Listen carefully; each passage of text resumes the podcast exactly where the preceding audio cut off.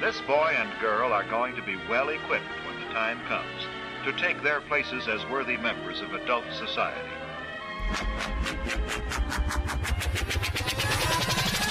Are you ready?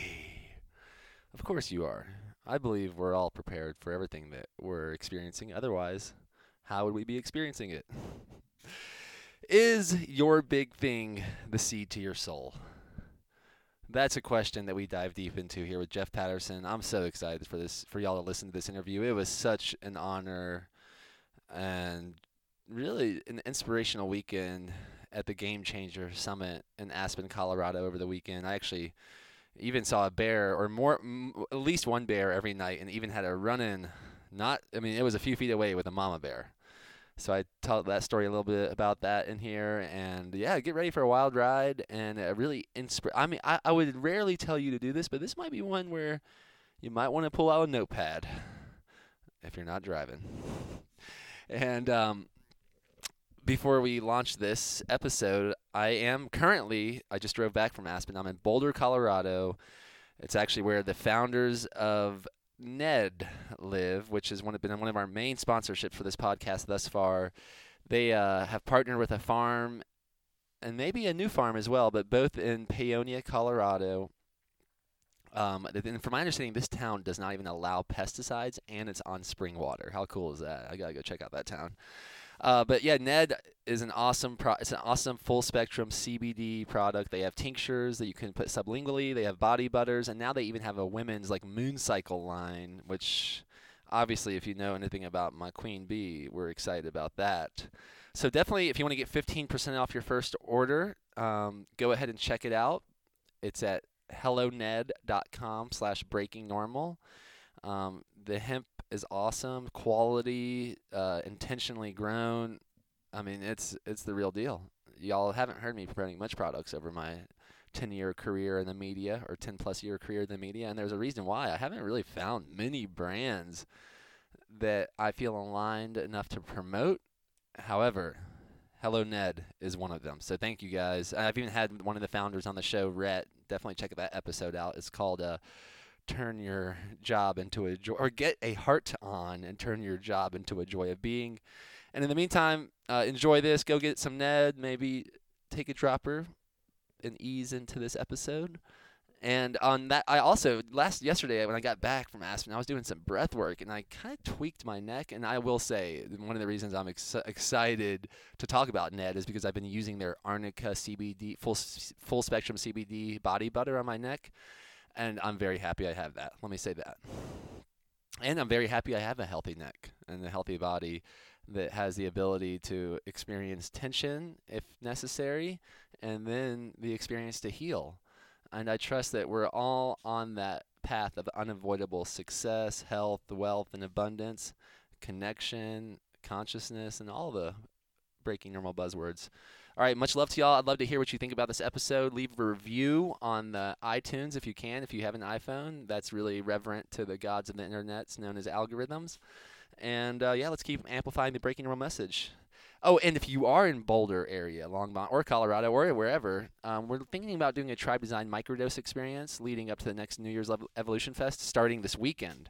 So send me a personal message on Instagram. I'm pretty um, interactive on there, or Daniel at breakingnormal.com. Either one, y'all. And uh, trust you're doing great, and I trust I remember a future of you loving what you're about to listen to. So be enjoy, my friends. Much love to y'all. Peace in. All right, y'all. I got a very special episode here in Aspen, Colorado with Jeff Patterson, success coach. I just wrapped up attending his Game Changer two day summit, and we're actually in his hotel room right now. And that sounds that sounds a little misleading. it, it could be. It depends but we on are listening. in my hotel. That is a fact. We are. That's where we are. And this is a little background, we met in a pretty magical way a few months ago. Um, as many of the people know on this show, that Wim Hof um, and the lifestyle that he is promoting is something I've been into in a lot of ways before I even knew who Wim Hof was. And I've gotten the pleasure to meet him at the Bulletproof conference that we both spoke at and do a lot of his training with some mutual friends like Darin Olien and I got to do that with Laird Hamilton, and um, it's it's basically a lifestyle of breathing and living awesomely and using cold fresh water to the advantage of our human optimization. So when i walk into this coffee shop it's already quite vortexy and right when i walk in this guy kind of yells at me. Just and I, I, the same simultaneously i'm recognizing a girl from austin texas and this guy jeff is kind of are you wim hof? And i was like what in the world? I've never had. I'm like, is this, is all the breath in the cold water just making us look the same, or how how does this guy? How did that guy say that? That's why I was like, this is amazing. And sure enough, we just hit it off. Uh, I'm amazed that that was the first time I met you.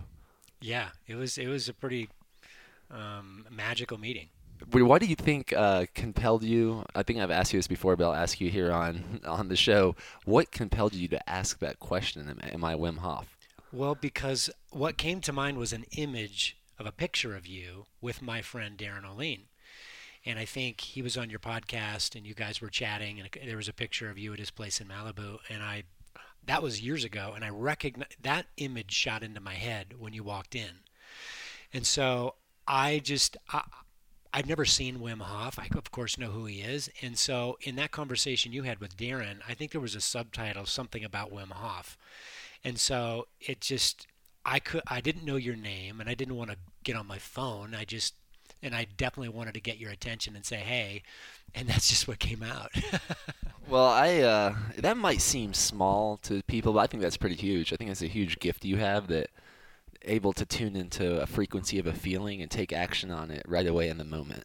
Hmm. I don't know if you've always been that. I, from what I've heard, I don't think you've always been that way, and I'm excited to unravel maybe how you got to the point where when you see an opportunity, whether it's someone you want to talk to or anything that's aligned with your big thing, how you seem to be taking action immediately and not getting into a state of paralysis analysis and thinking your way around these situations, but really diving into them.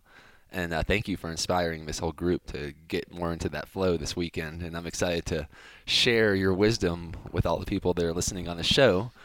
And before we do, I, uh, a big topic of the Game Changer Summit was our big thing, and my big thing is definitely revolved around the Breaking Normal book, podcast app, and international tribe design, and what we're building with that. And I thought it'd be fun if we played the app, the that game sounds... on the app for a few minutes, so people can get to see us know each other even more. I love it.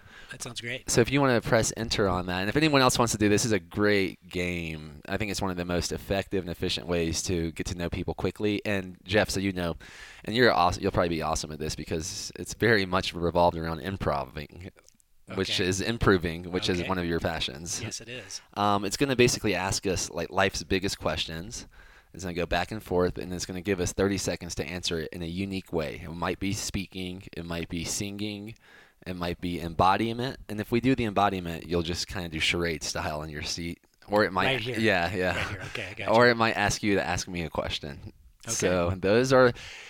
This is a, a fun exploration and self-acceptance through self-expression. So my encouragement for both of us is just to go all in on our answers, to like let this be a magical game that's going to pull some gold out of us. I love it. All I, right. I so, oh, and then what I'll do is when you um, is your volume on, on the phone, like is it on the side?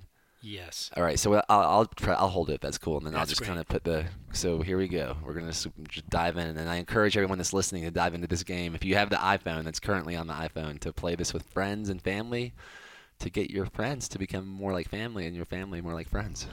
So here we go. Daniel, who is your biggest fan? Embody it.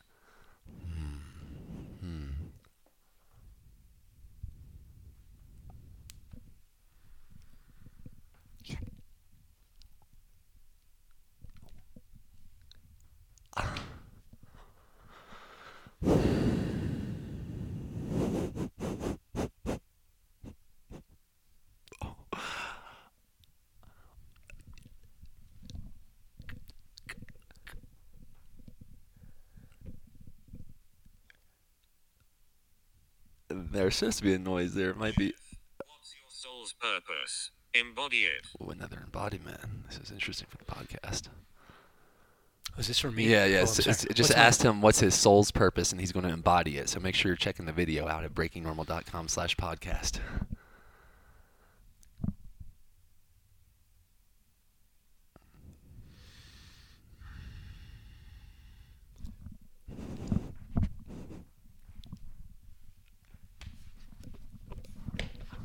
He's he's touching me a lot right now. If y'all yes. checking out the video, there we go.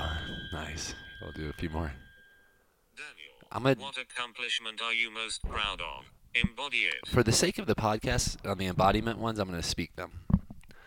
My biggest accomplish or the my, the accomplishment I'm most proud of is oh Davina, my daughter, um, how she was bor- born, uh, how she's lived since she's born, our connection, um, the sheer amount of love that's like I can't I don't know how to put it into words. It's an, an ineffable amount of love that I have between her and me and my wife that's really changed everything for how I love people. Hmm. Love it. Jeff, what are you the most excited about? Sing it. I love listening to what's trying to emerge and helping coax it out and bringing it into the world. So I'll keep singing and keep bringing. That's what I'm excited about. Daniel, what is your earliest memory? Embody it. All right, so I'll do that. Speaking again, my earliest memory.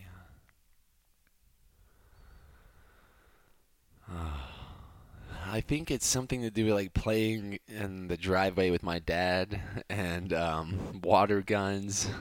And I remember at one point there was like we were throwing this tricycle. He threw a tricycle, I remember, and it split in midair. I have this vision of like my dad throwing a tricycle and it splitting in midair around me.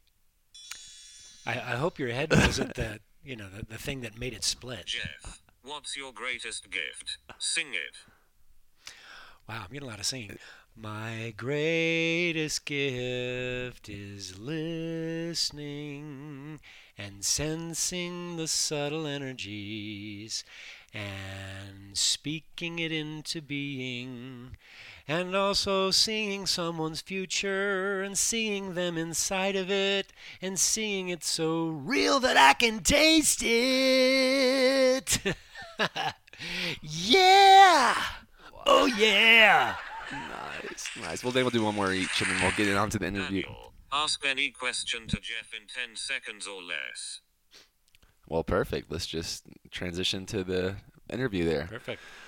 Well, the singing. You told me, uh, you told the group yesterday that there was a point where you committed to singing to all your prospective clients at one point. Is that correct? It is. I I was in an early stage of my coaching business about 15 years ago, or in the past, and I was having so many conversations, and I felt like I was asked. I mean, every conversation is unique, and but I just felt like I was doing the same thing every day for weeks and even months. And um, I had to mix it. I was like, I want to have more fun or mix it up or do something because it was the same thing. And so I just asked what would make this more fun. And my intuitive answer was sing to every person. And I just about, I was like, are you, there's no way I'm going to sing to every one of my clients. Yeah, I'm wanting prospects. to imagine this. So you're having an interview in your office with a potential. Is this kind of the same? It was both. At the time, I w- th- a lot of these were phone calls with people that I had not even known very well, and just sharing that I'm a coach, and you know, just wanted to see what you're creating in your life, and could I be, could I help? And I'd like to just offer to have a conversation and help you, no charge, no expectations, and if you know somebody that needs coaching, maybe you'd refer me. And that's how I built my business in the beginning. And so um, some of those conversations were on the phone, and then some of those were in person. I didn't have an office in those days, so my And- office was wherever I lived, basically. Were the person that you were singing to were they aware that you had this agreement with yourself? No, because I didn't want to say that felt like a cop out. If I told them I I've got this agreement with myself that I'm going to sing to every person that I talk to about coaching today. So no, I that was my own role. I could not tell them why or what I was doing. I just did it. Ah. That's that's uh, an inspiring story for me because I've definitely done social experiments and to just break out in song with a pers- prospective client without telling them why I'm doing that. Yeah. That must have been quite the invigoration for Yes. your calls. Many years ago, I used to um, host some kid shows for Nickelodeon. They were live stage stage shows, one of which was at Universal Hollywood. And we'd do the same show four or six times a day, every day, you know, for, for years. And so you had to get creative in how you keep it fresh. And so you have a script, but you also get to improvise with the people that were on stage because this was like a real kids get slimed and pied and stuff. And we would always play this game where you would we decide the word of the show or the word of the day, like for example, pussycat. And so we'd see how many times you could inject the word pussycat into the show in a way that, and it, of course, it had to be tasteful and had to be well done. And um, you might know Wayne Brady, who's a really well known improviser. He was one of the fellow hosts on the show. And so we were always cutting up and doing goofy things during the show. And it was, that was one of my highlights. So I always, I try to create fun things like that for my clients, for myself, because uh, if, if we're not having fun, we're not doing it right. True, true that. There you go. Let that soak in. And um, for, for, uh, as a little context, what what I took away, I'm just gonna do a like a breaking normal app answer to what I took away from this game changer summit. And for me, I think you really inspired and drove the point home that going for one's big thing is a path and potentially a fast lane to healing and to integration and for fulfillment and and to have fun. And um, I've been, you know, you know a little bit about me, but I've been around so many healers for decades. Whether it's like my wife helping people heal through dreaming and breath work and cacao, or whether it's someone like like Wim Hof or myself or Laird. Hamilton is getting people deep in nature to be exposed to what's real and let that be healing. And you, I mean, like I, I don't know how to describe it. This is you really didn't let anyone get away with just giving a, a small goal. You really drove point the home, drove home the point of how important it is for one's health and holistic living that they're they're aware of their big thing and they're going for it. Yes. I believe that every person has inside of them now a big thing, whether they think they don't have or whether they doubt it. For most people, I think it's just the, having the audacity to speak the clarity of their heart. You know, so many people are walking around thinking, I want to change the world in some way. I want to make a difference. And we have those moments in our life when we, we feel it. We're like, yes, I know I'm here for a purpose, even though I may not know what it is. And if we let ourselves follow that thread and we listen to that and cultivate a relationship with that voice, that energy inside, it's telling us, it's leading us through our preferences, through our interests, through our passions, and through our desire. And so when those two things come together, um, I believe that everybody's got a big thing in there, and they just need the courage and the space and the safety um, in, in the sacred context to support that coming out. And when it does come out, it is, you know, it sounds really cliche right now because this is a word in the vernacular of, of everybody in, in America, but it's a game changer. And when I'm coaching people here in my office in Aspen, and people fly in from around the country, in some cases the world, um, that's one of the things I'm looking for. I can't tell you how many people have come to me looking to solve a problem or increase their performance in a specific either their their sport or their business or their industry and ultimately if you slow down step back and get the big thing and slap it on the table the thing that they're deep down dying to do the thing they may not think is you know healthy to do now because there's too many other things going on um, when you get that on the table it's like it awakens vitality and it starts to pull us in a way that no other motivator no other coach can. Yeah, and I would say not only does it awaken a vitality, but I think it's something we talked about. A lot of time that's tied to that big thing and why it hasn't been expressed or focused on, or even the person having the audacity to speak it because there's a lot of fear or trauma or pain around Yes. that big thing. yeah And I guess I, I'm curious, what is your big? Was it, when you were singing to clients? What was your big thing then? Is it the same as your big thing now? And what personal pain or trauma did you get to transcend? Maybe it was surprised you. You're like, man, I, I, here's my big thing. I didn't know I was gonna have to deal with all this other stuff too. Yeah. Yeah, well, m- my big thing is has always been to inspire and uplift people since I was very little. and that's more that's shown up in different ways you know through acting at one point being a professional actor in hollywood for about 15 years and then through you know other businesses and then coaching so for me that that big thing of wanting to be on stage uplifting audiences being one-on-one with people for me it was kind of like this snapshot of of impact of using my unique gift of intuition of just sensing and my kind of like unique ability to really help someone see and feel and smell their big thing so fully they can taste it, which has them accelerate it and realize it much quicker. That's just a thing I've wanted to use for good for a long time and even didn't have the words for it in the past. So that's that's always been my big thing. And then of course I see things like speaking on big stages, you know, collaborating with people in the media and doing really cool things and and and being able to work with people that are influencing the world. So that's kind of the snapshot of, of my big thing. And what I had to work through was there are so many things I had to work through. Being a nice guy was one thing. I wanted people to like me. I wanted people to kind of approve of me. I wasn't even aware of that. Sort of like you, and I, a big part of breaking normal to me is helping the collective break the addiction to approval. Yes. So you were a little bit caught up in that Oh yeah, that's a mo- that's putting it mildly. Straight up, you know, needy and creepy. You know, I wanted, I, I, I had a gift, and I, I wanted to use it to serve people, and I, and that was always where I came from. But then when I, once I got in it, and my interpersonal stuff baggage got in the way, it's like I wanted them to like me, and then sometimes I backed off my intuition, or I didn't say what I really felt.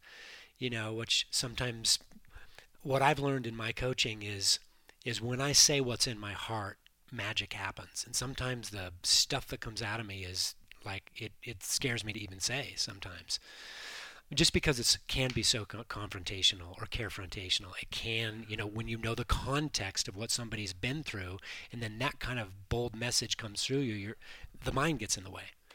Um, so i've worked really hard to just hear my mind but not let that be the guiding force. I, I listen to what's inside most often. And sometimes you know i probably fall short or miss the mark but i'm always willing to clean it up and do my best to always be coming from love Well, you're uh, a great storyteller, and I would say you are very spiritual. I know that you're not advertising this as a spiritual experience, but to me that makes it all more spiritual. It's kind of like my friend JP. Uh, what could be more spiritual than making fun of spirituality? Right? I love JP oh my gosh, he's so funny. He's the first guest on the show and re- and reads the. Uh, he actually did the forward for Breaking Normal. So if you haven't checked that book out, definitely do. I guess uh, what um I- I'd like to hear a few of those stories about. Like maybe you could share this story about you had this intuition to start singing to people. That I'm I'm I'm curious at how that was tied to your big thing. It sounds like maybe just so you were more charged Free. and vitalistic and creative. Yes, myself, more myself. I was getting serious. I was like having these powerful coaching conversations to help people, you know, whatever challenge they were dealing with or the big thing that they wanted to create. I was having these really meaningful, deep conversations. So it was just, for me, I was like, I was feeling serious. I'm like, I'm not serious. That's not me, but I'm getting so serious about my business and building it. I'm like, I got to break this. I got, what do I got to do? That's when I asked the question, you know, what could I do to make this more fun? Well, and I find that really cool. that the the app that we just used is encouraging people. One of the four ways to express yourself is singing, and now I'm- I'm really starting to wonder why, when, like how natural. How would you encourage everyone to start singing, and or how would they incorporate song into their life? I, I don't know that singing is every you know everybody's. It was more about asking that part of myself and then listening to the answer and having the courage to act on it. and then how do you distinguish or discern between oh that's just like a mental thought versus that's my heart speaking to me? I know it's a big question. Well, that in that particular instance, it scared the crap out of me. I mean, I felt like I felt when we just opened this app. Like my heart started to kind of pound, my palms sweat. I was like, "Oh, can, can I do that?" You know, my mind started to race like a little gerbil up there on a on a on a wheel. You know, it was going crazy. That um, so usually my intuition. If if you're asking what's the distinction between intuition, you know, and fearful wishing, for me, it's it's subtle it's soft. It's almost like you have to slow down to hear it. You're not going to hear it while you're on a treadmill. Or that's maybe not true. Actually, you might hear it on a treadmill because sometimes those activities do put you in touch with your intuition. But for me, it's not a big loud booming voice. It's not a brick in the head. It's usually it's like paprika. You're like, is that wait a minute, is that is that paprika or is that nutmeg? What is? You know, you have to, and then I have to slow down and kind of sit with it, and I might not even get the clear message right then. But the more that I sit and still myself with the intention to hear it, it's almost like it just sort of shows up. And I don't know if it showed up at two o'clock or if maybe it was five, but it's here now. Yeah, I can I can relate to that in the sense, and, and maybe this is why I'm seeing if you want to share this one of the song, song stories with the lady that you were telling us about yesterday, because I've heard what I imagine that voice to be, or that subtle frequency of my heart, and uh, along with the metaphor of the aspen groves that we were talking about yesterday, which we might be able to tie into this. Um, those aspen groves and those trees, they're one. They might seem like multiple trees, but each tree is part of one larger unit. And that's sometimes how I feel about my intuition. Like I'm not sure why I'm doing what I'm about to do. Hmm. Like I'm not exactly sure why I walked into True Hearts or True, True Art, Nature True in Nature Carbondale. in Carbondale, or I'm not exactly sure why I'm coming here, but I feel like I'm supposed to. Mm-hmm. And then sometimes I find out it's for someone else. Yes. And then if I think about it here as surrounded by these aspen groves, that thing I might be a major catalyst for someone else. Like I'm almost being like used by God Yes. to be in this person's life.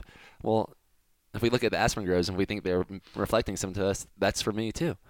If I Yes. can, if me coming to a random coffee shop because I feel like I'm I'm crazy and why am I going into here, that might be something. It might be just me more to set off a snowball effect for another part of me known as Jeff, or JP, or Cheryl, or whoever it is that day.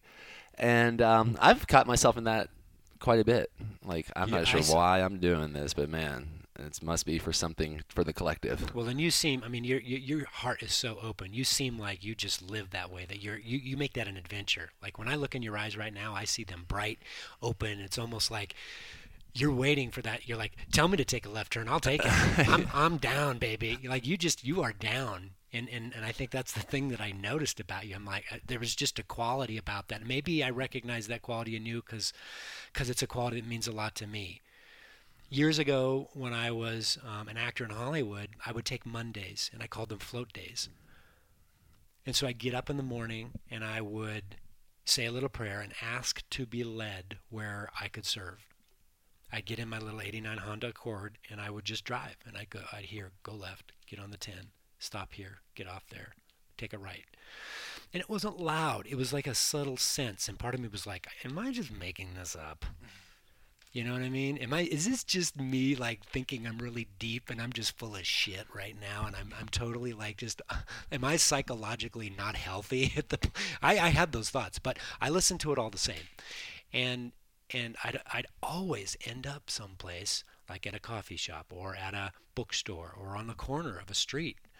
Uh, I can remember a particular conversation with a woman, and I, and I was led to the Bodhi Tree bookstore back when it was in Los Angeles, and I just was told to go in, go in and look at the um, the books on auras, which is not something I knew a lot about at the time. And I was looking at a book, and I looked through the bookshelf, and across through the bookshelf was a woman, and she just had a look, and I just got an imprint, a feeling from her, and I just said, "Are you okay?"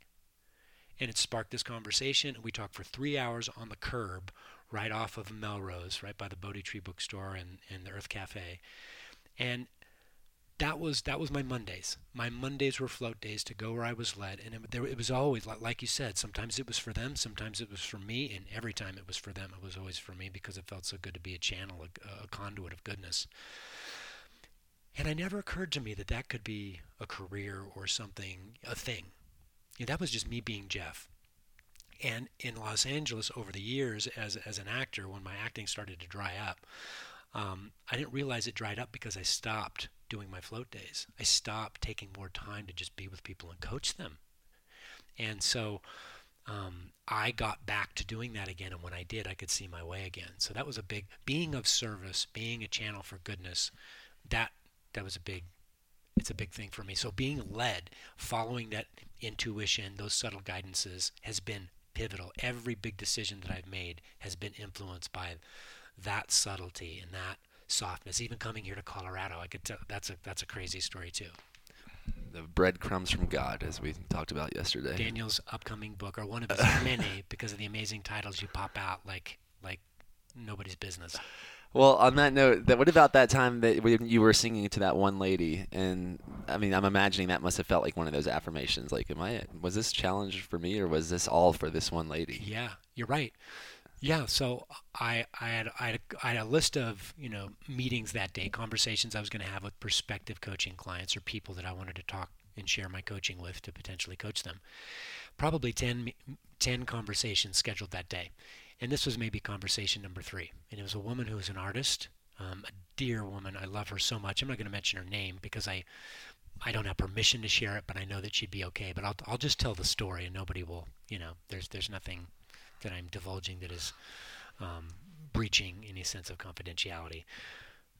But I just I was on the phone with her and we were chatting and I knew I had to get a song out because that was the game I was playing and I didn't want to let it go to the end because then it could be awkward. So I said, "Okay, um, so what I'd like to do is I want to I want to do a little exercise right now." And I'd, all, all you have to do is just sit there and just stay connected to your heart and what's present. And let's I want you to be aware of what's going on in you as I do this exercise. Are you ready? And she goes, oh, okay. And so I did. And so I sang this a song, and I don't remember the song. It was probably a 40s standard, like The Nearness of You or something like that, a Frank Sinatra type song. And I sang it, and I sang it with all my heart and right to her um, through the phone. This was a phone one. And after I finished, I could hear her crying on the other end.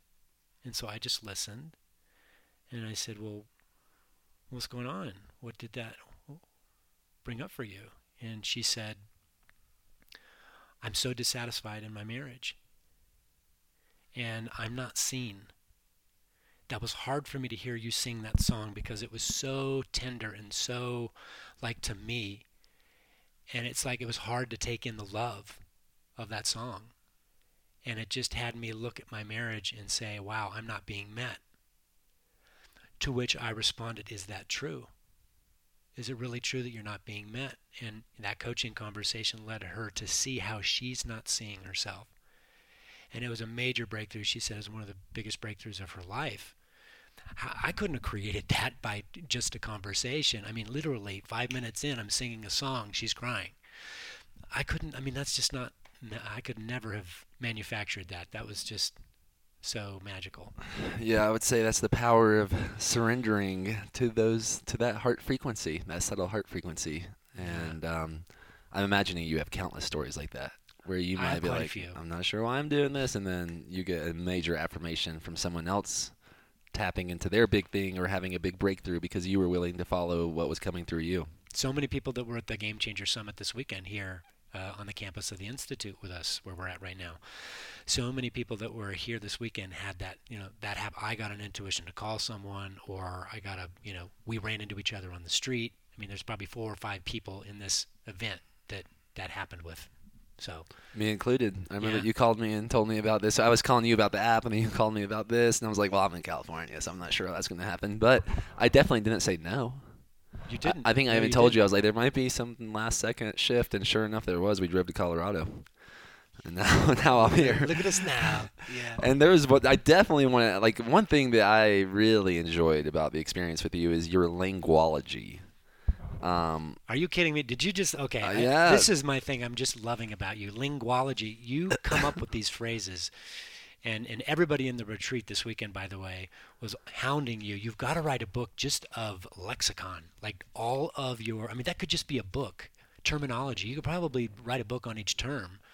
It's so much fun. I i was just i was facilitating and i was like stopping and like that was brilliant. It was it was just so much fun. You just have such a special gift in that way well, thank you, thank you, and I, I think you, I think we're probably appreciating our own versions of that because I, I even this number you had the guidelines and agreements, which is cool because we do agreements before our retreats as well, and um, number four, which I put a star on here, take 100% responsibility, use I language, own your experience as your own and not necessarily as the truth. For example, people need to be more open. Can can be converted to I can be more open resist their urge to give advice. Can you tell me about this? Because this one, I feel like this has been a big part of my life. This number four has been a big part of my life, it? and it's made a huge change in my life. So I'm curious what this impact has had on you. Well, you know, for me, I believe that we are magical, incredible beings, spiritual human beings, spiritual beings having a human experience, as Gary Zukav said in The Seat of the Soul. And I think if if we really believe that, if we really operate from that position, it means that each of us has our own answers. Each of us has access to all the wisdom, all the insight, all the creativity, all the strength in the in the universe, in life. And so it's like we were talking about the the aspen grove. The aspen grove itself is an organism. And you've got all these trees that spring off the root system, which are just like arms on a body. And so if that one tree thinks that it's its own entity, it loses the power that it is. It doesn't know its true, big, incredible nature. So this taking 100% responsibility, using I language, for me, it's it's it's honoring the fact that the person you're sitting across from is whole, is infinite, and is brilliant. And to not think that you're going to give them advice, you're, you're just going to create a space, and through your beingness, through being with them in a very caring way that lets them work their own stuff, they're going to get to where they need to get to. And as a coach, that's the big thing for me is I don't I think a great coach has a magical ability to have people tap into their incredible strength and then integrate it and live it. Well, I I totally resonate with the sentiment that like with everything I see around me and every person I meet is potentially a reflection of some part of me, whether I care to get in touch with it or not. Yeah. And I think the earth, especially, like the when I think think of the trees and the aspen trees, I think of hairs on my arm. That's a great way to eh, look at it. Like especially if you look at the trees from a higher view, it does seem like they're like the hairs of the earth, so and they shed and they come back. And yeah, from from one of my hairs to think that it's the only being that how silly would the, the only being of this organism that would be pretty silly. It would You can imagine hairs like fighting each other. No, I'm the I'm the one. I'm the one. You know. It's crazy. How crazy would it be? Yeah, to think that this darker hair doesn't want to be in harmony with this lighter hair because it doesn't look the same. Or that it's competing with the lighter hair. You know that they're like some struggle to to survive and one's trying to knock one out. Yeah, and that's something we thought. I think that's a great topic. I would love to just. Um, I feel like I'm we're putting a lot of breadcrumbs out here, and that was a topic that I brought up about competition. Maybe potentially, the way I see it, competition in its purest form is cooperation. And we we were talking about the metaphor of a man that when a man ejaculates, there's millions of sperm in that one ejaculation, and maybe a man will ejaculate billions of sperm throughout a lifetime, or billions, billions, billions. And how silly would it be to for those sperm to a fight against each other to think that like oh I'm going to destroy that sperm. That would be a self-destructive mess. And that might be what's happened on the earth here and there every once in a while and maybe still happening but I trust we're shifting by having conversations like this and doing our big things.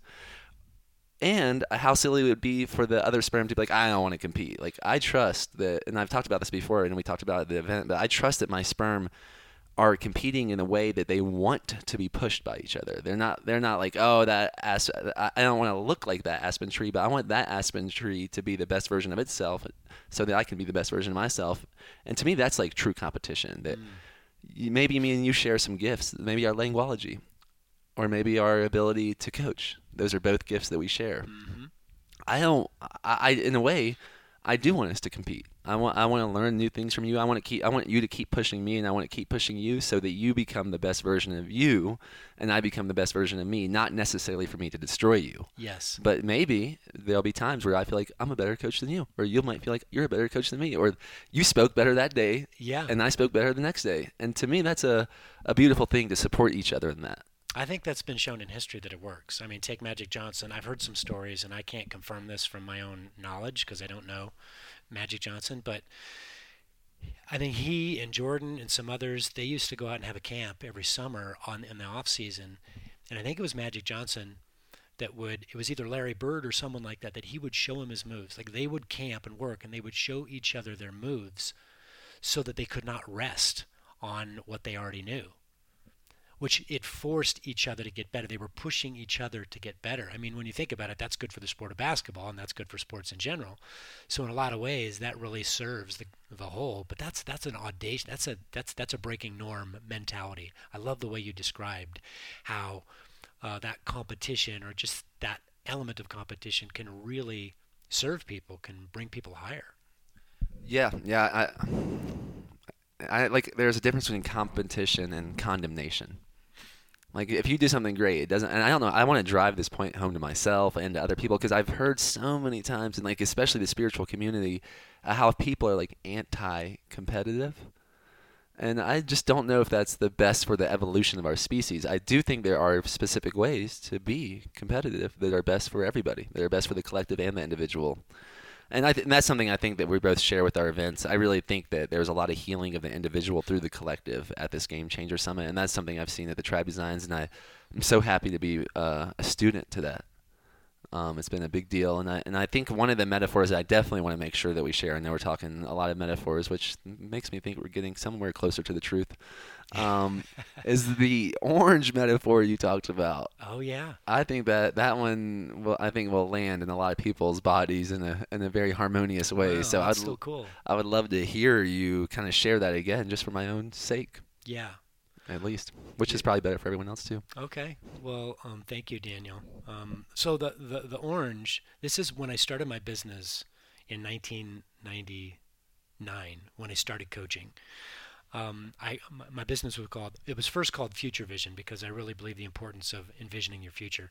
But the next iteration, the next you know doing business as name was Seed Coaching, and it came from uh, this this metaphor that that just kind of came to me or just struck me. So if if I were to hand everyone listening right now an orange and you put it in your hand and I said you'd never seen one and you didn't know what it was, how would you describe it? And what would you say it is? And of course we would probably look at it, we'd hold it, we'd squeeze it, we'd weigh it, we'd be like it's it's orange in color, it's round, it's dimpled, it's kind of dense, it's sort of heavy.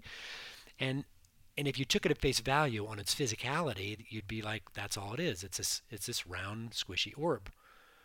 But if I ask you to peel back the first layer and you peel back the the skin, you'd be like, oh wow, there's this fibrous white kind of film over the top of it. Maybe oh, so that's what it is. It's a white inside. It's a white thing, and and and you go further. You open it up, and you've got the meat and the juice. But then you've also got something else inside, which are the seeds. So to me, the the orange is kind of like us as spiritual human beings. You've got the outer layer, the shell, which is the, the peel of the orange. It's our physicality. And sometimes that's all we identify with. We just think that's us. We don't go deeper. We don't peel deeper. And then you get deeper and you see all the fibers and all the things holding the meat together. It's kind of like the mental body. You know, kind of keeps the meat in there. And then when you open up that the mental body and you open up an orange and separate the, the partitions, you'll notice that there's meat and there's juice and there's all these minerals and the flavor and it's incredible, which is kind of like the emotions of life. And then you could stop right there. You're like, wow, what an incredible piece of, you know, life here. And there's juice and it gives me life. And and if somebody, if I were to ask somebody, well, what's the real power of the orange? They might say, oh, well, it's definitely the vitamin C. I mean, you know, that's the power of the orange. Somebody might say, no, it's the skin. It's dimpled. It breathes. It's incredible. You know. But if you look even deeper, there's something even more powerful that most of us spit out and think nothing about. Nothing about. That's the seed. And which is incredible when you think about it. the seed in an orange. Inside that seed is the the is the entire possibility of not just a grove, but an infinite number of groves. It's like, how does that happen? How miraculous is that? A seed, like a soul. It's like the soul of the of the orange.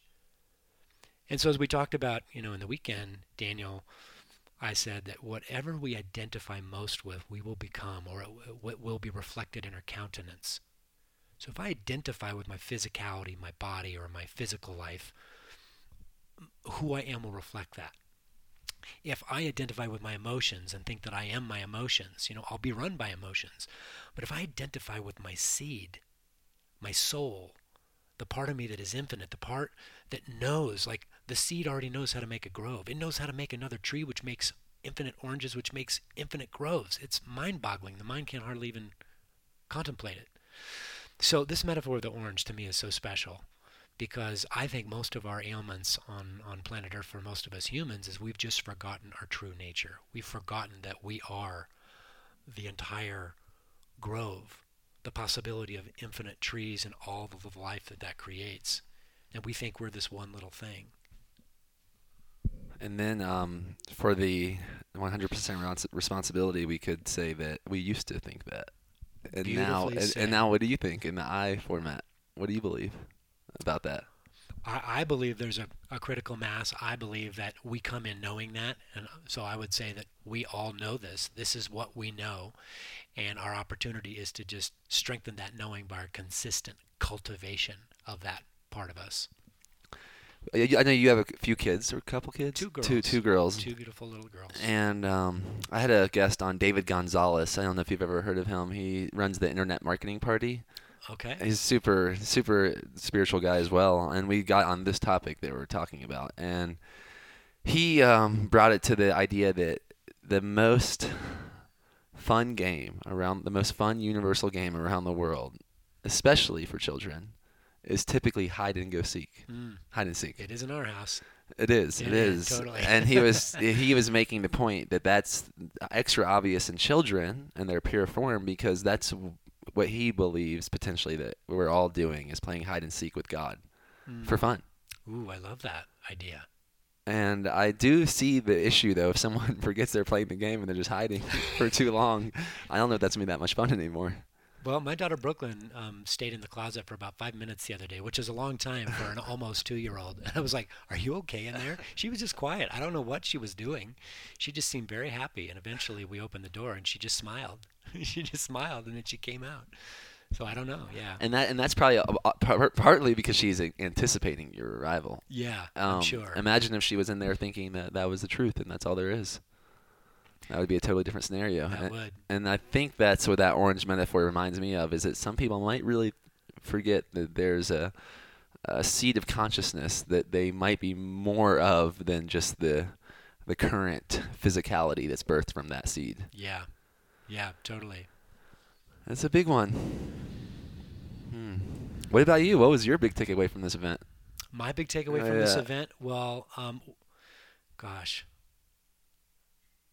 there were so so many wonderful moments. I just love the collaboration. You know, when I work one on one with people, um, I get to go deep, fast, and and see really amazing change and impact with individuals. But the part I love about groups is a collaboration and cultivating a space, creating an energy of people really connected to their soul, but also connected to their big thing and working through that. And when people do that, they light up and they automatically, they're back in touch with their resourceful, badass self. And when that happens, people are naturally collaborative. So it takes creating that space and helping people work through, you know, some of the blocks and some of the release stuff that we did this weekend. And then all of a sudden, everybody just wants to help each other. And so when that happens, then the crosstalk and people, I mean, like, there were so many examples that we saw of people, you know, saying, oh, I, I know a person like that. For example, Orville Ray, who wants to take his big band to China. And he's, you know, that's been something that's been his big thing. And he just owned it and declared it this weekend. And he walks outside during a break, and there was a guy in a golf cart who works here at the Aspen Institute, and he was chatting uh, with Orville Ray, and, and Orville Ray was telling him about speaking because that's what he wants to do. And then, as it turns out, this young man knows somebody in China and knows uh, that can help him with his booking thing. So I love the energy of collaboration and, and that, and, and I like to support that. I like to encourage that because to me, that's the juice. That's part of why I do what I do. It's like I am passionate about um, helping people strip away the layers that have them play small and do and be what they're truly on this planet to do and be, so that we can all change the world. I believe that if we all strip those layers and live the life we were that we're really wanting to live deep in our heart, that if we all do that, that it all works out. I, I really believe that, and so, but we got to do it together. There's just we can't do it alone. We have to have each other, and and it's so much fun meeting you in that cafe. Are you kidding? This is so much fun. Like at the end of the day, if nothing else happens, how cool is that? Uh, yeah, yeah, I definitely want to echo that fun element one more time. This this idea of having a joy of being rather than a job. Mm. And I remember I really enjoyed what you were talking about how selfish it would be for you to not go fly fishing Yes. for your clients. I would like to for people to hear that concept because I can totally resonate like someone might look at me at some days and be like, "This guy does this guy just play all day? Like he's going, he wakes up, he does breath work, he goes surfing, he goes to do yoga, then he goes to hang out with friends." It's like, what do you like? A lot of people are confused by that, but for me, I can totally resonate with what you were talking about fly fishing because how else have I? That's how I tune into the frequency of of what I'm. I feel like uh, is my joy of being Good is by keeping those. Yeah, like pruning the the the limbs, like taking care of my being and making sure it's charged with what lights me up. And then I, I, you were talking about that for yourself with fly fishing. And I just thought that'd be fun for people to hear your version of that. Well, thank you. Anytime I can talk about fly fishing is just always a win for me. So I appreciate you tying that in. Yeah, I a, a while back, um, and it's probably with um, you know probably with the coaching that I've I'm always involved with coaching and being coached, and I've had coaches a lot of them over the years that really challenged me. You got to slow down. You got to slow down. You got to take time to take care of yourself. And I mean, I need constant reminder. And so um, it hit me one day that wow, I think it's so selfish of me to go fishing or to take time away from my family to nurture myself or to take time away from my business to just be at peace or to connect with nature, be inspired. And then I started thinking, well, I'm a better man when I do those things. I'm a more loving father when I'm working out. I'm more I'm more joyful and playful and silly when I do breath work. So that's not about me. I mean, of course, it is about me being happy and enjoying the life, but if I really am committed to being the best father that I want to be, then taking care of myself demands it. So in a way, I see that it's it's serving my family by taking time for myself. It's serving my clients by being more rested, more sparkly, more energized. And so that's how I've contextualized it to, for myself so that I feel good about it. Is and it's not just me, you know, calling something, you know, giving it, you know, giving it a nice name, but it's I don't really believe it. I really do believe it. I really believe it because I've seen the difference of it now over time. That the more rested, the more playful I am, the more powerful I am in the boardroom, the more powerful I am um, with my friends, and more loving and playful I am with my kids and my wife. Yeah, I, I love that. I love to hear that fly fishing is so nurturing for your career and your coaching career. I think that's so cool, and I think that's really powerful that you recognize that. I'm getting this like vision that the people that can recognize that their joy of being is their job. I, I kind of feel like I'm on God's team with them. Mm. Just like a sports team. If I was the coach of a baseball team, I surely would make sure my athletes are doing what's best for them. Yes. I, I wouldn't want them to be doing the accounting or anything that's beyond their capacity or that drains them because they think they're supposed to. No, those people, and I think that's partly why athletes are probably so inspiring to people because it's like, wow, they are all in on their big thing, and Yes. and that's all there. That's it. That's it. And they're not letting they're not letting getting cultural condition get in their way or these memes that you, what you're supposed to do. No, they're playing full out professionally. And although we might not be on a uh, official team from an, another human being. I think we are on a team on a larger scale, and I feel affirmed by athletes that are doing that, and I definitely feel affirmed by you that even though maybe you don't have a major league baseball coach telling you what to do every day, but it seems like you do are doing that in your own way. I love the way you just set that up because growing up, I was never a great athlete, but I wanted to be great. And so I, f- I imagined myself as a great athlete. I thought the thoughts of a great athlete. I envisioned the future of a great athlete. And I trained like a great athlete and I worked hard. And I, and I, people are like, you're practicing in the off season, like you're lifting, you're doing all of this, and you're not that good of an athlete. Like, don't bother. but for me, it was it was it was about that pursuit of greatness that really drove me, and it always felt so good. And after I got out of college, and I didn't play sports other than inter- intramurals in college, but after I got out of college, I didn't want to lose that that sport, sporty, adventurous energy. So I just kept training. I always look for something to train for, and I still hold that mentality. When I'm in the gym, I'm an Olympic athlete. Because, and now in my life, I'm the Olympian of my life. And so I treat exercise and self care, my spiritual development, um, all the aspects of my life as this great training for an incredible Olympic style life.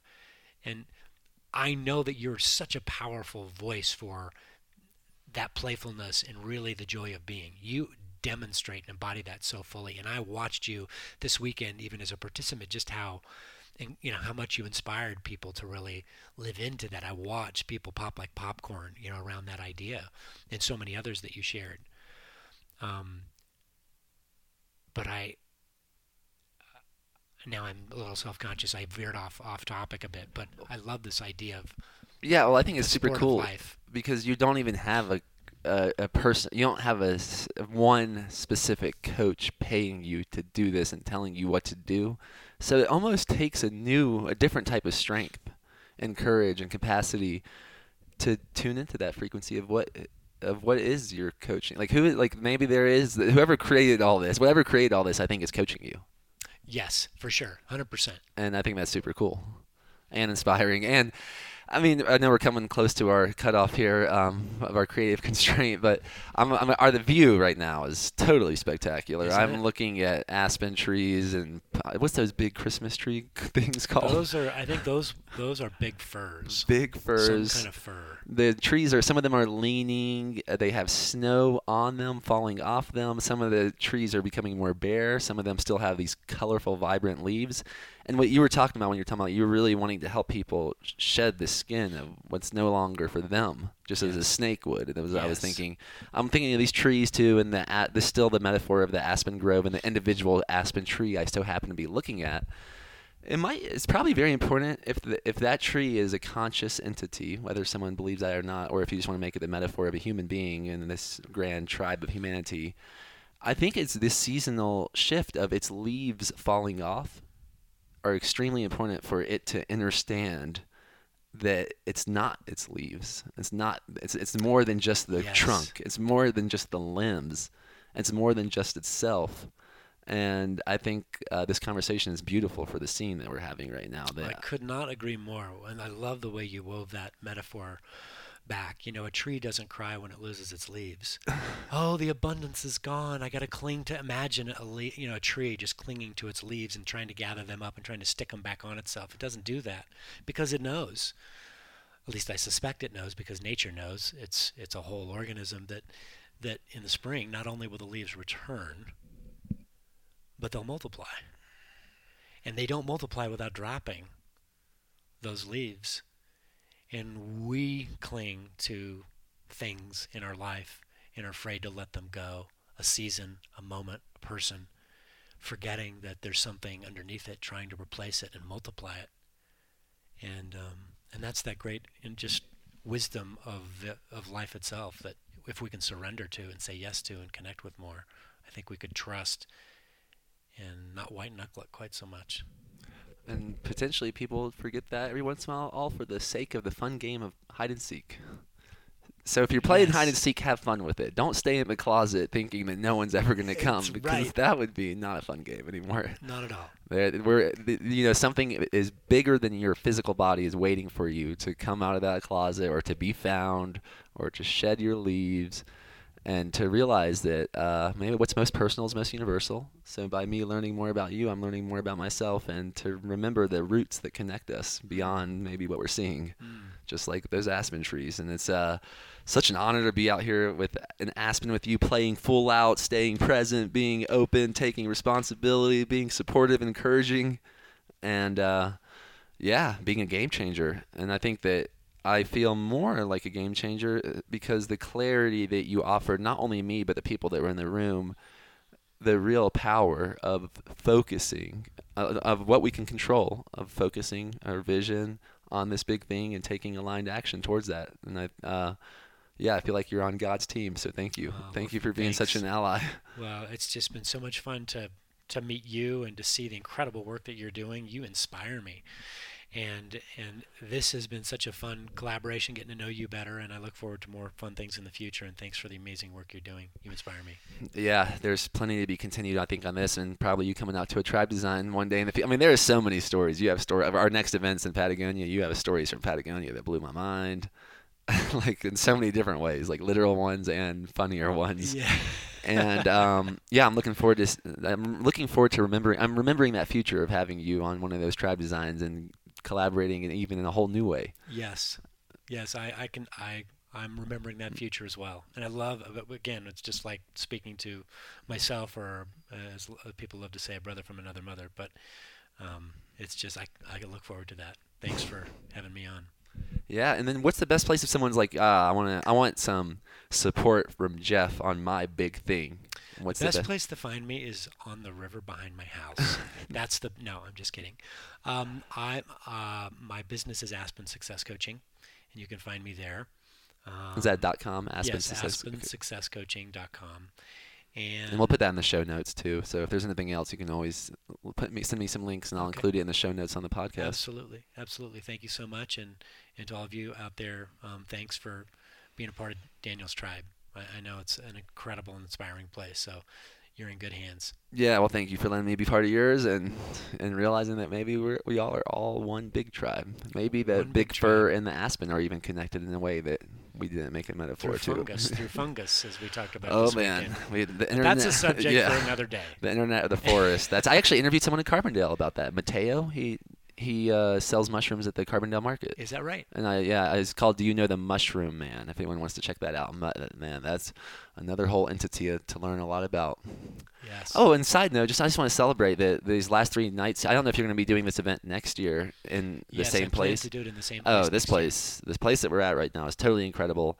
And if this, I don't, I trust this won't scare anyone away, but for, for me, I saw, I kind of had a bear interaction almost every night. You did. Three out of three you nights. look at what that totem means about the bear, because you about got run over one night. And then Yeah. last night at dinner, we're all out eating dinner, and there's a bear goes moseying right by the window of the restaurant. Yeah, that was great. cool. And then yeah, the night before, I did come up on a me and a mother bear. I'm not sure if we both accidentally just walked up on each other, but it was definitely uh, a conf- like a, Intimate encounter. Yeah, intimate and a bit of an adrenaline rush, and really special for me. So, like one the, I would say it's one of the most. Spe- I love interactions with the wild, and that was a wild animal. Even though this area is is a commercial place, I had a wild interaction with a wild bear, and it meant a lot to me. So that, there was definitely many bonuses beyond what we were even doing in the classroom. Yes. I'll have to put that in the brochure next year. yeah. All right, Jeff. To be continued. To be continued. Keep Thank breaking so normal, much. y'all. Much love. Peace. This boy and girl are going to be well equipped when the time comes to take their places as worthy members of adult society.